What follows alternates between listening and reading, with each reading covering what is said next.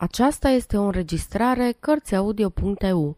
Pentru mai multe informații sau dacă dorești să te oferi voluntar, vizitează www.cărțiaudio.eu. Toate înregistrările Cărțiaudio.eu sunt din domeniul public.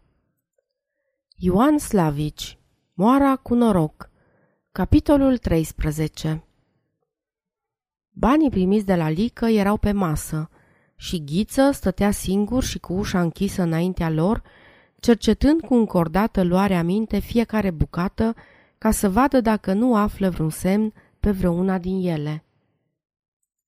Era hârtie, argint și aramă, însă hârtiile, afară de două bucăți mai mari și de una mică, erau nouă nouțe, cam mototolite, dar încă neîmpăturate. Pe una din hârtiile mari era o pată mare de cerneală, iar dintr-una mai mică lipsea o bucată, dar acestea nu puteau să fie semne. Ghiță privi câtva timp dezamăgit la bani.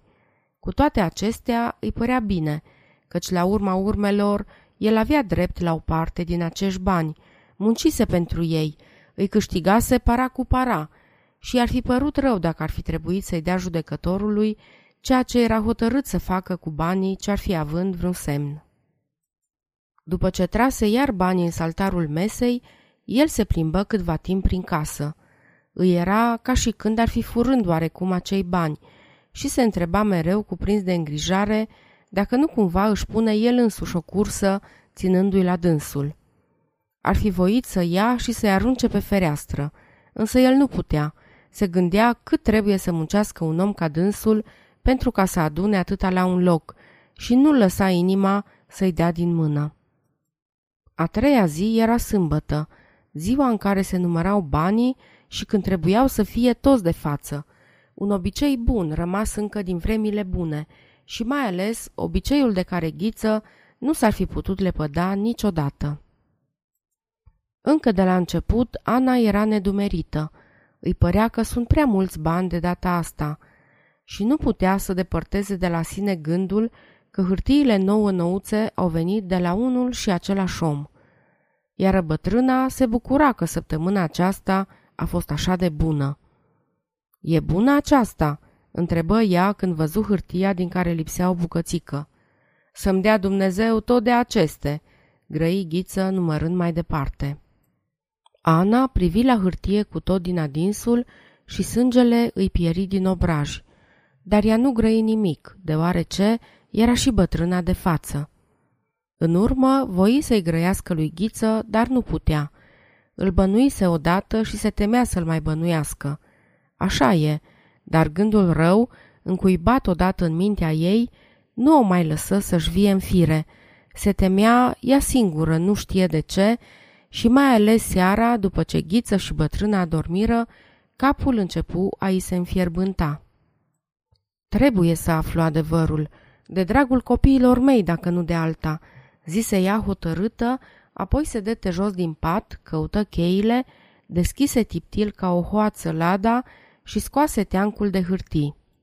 Apoi se duse în odaia de lângă birt, făcu lumină, încuie ușa, desfăcu cu mâna tremurătoare teancul și începu să cerceteze hârtiile.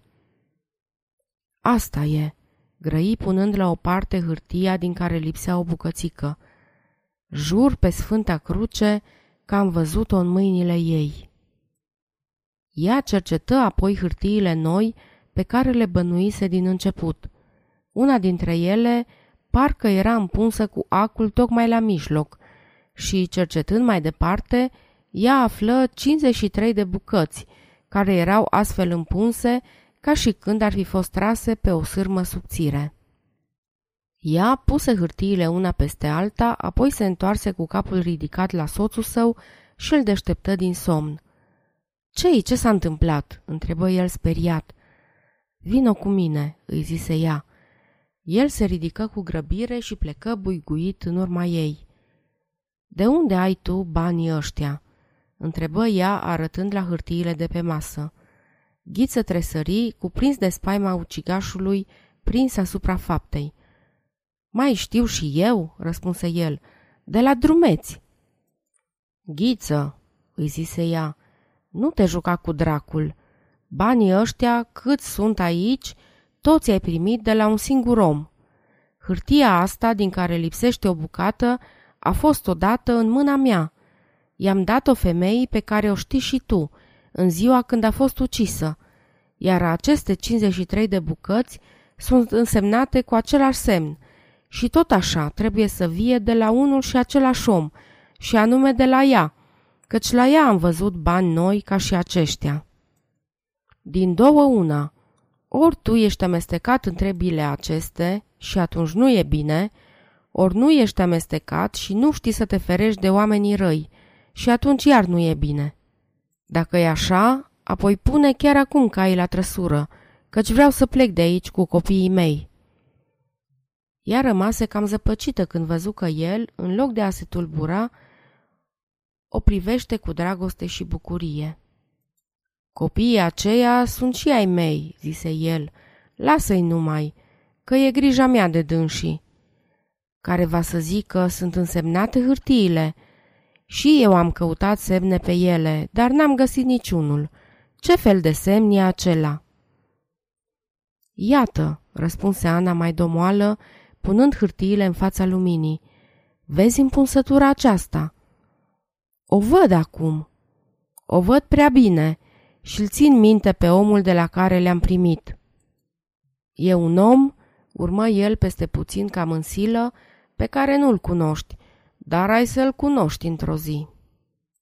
Grăind aceste, el se apropie de dânsa, îi luă capul între mâini și o sărută mai de multe ori pe frunte. Să nu-ți faci gândurele, zise el iar, și să nu te miri dacă mă vei vedea câteodată că am schimbat din fire. Eu trebuie să scot la capăt un lucru greu. Acum mă duc, chiar acum, ca să fiu mâine dimineață aici, așa că nimeni să nu știe că am fost dus peste noapte. Mai înțeles?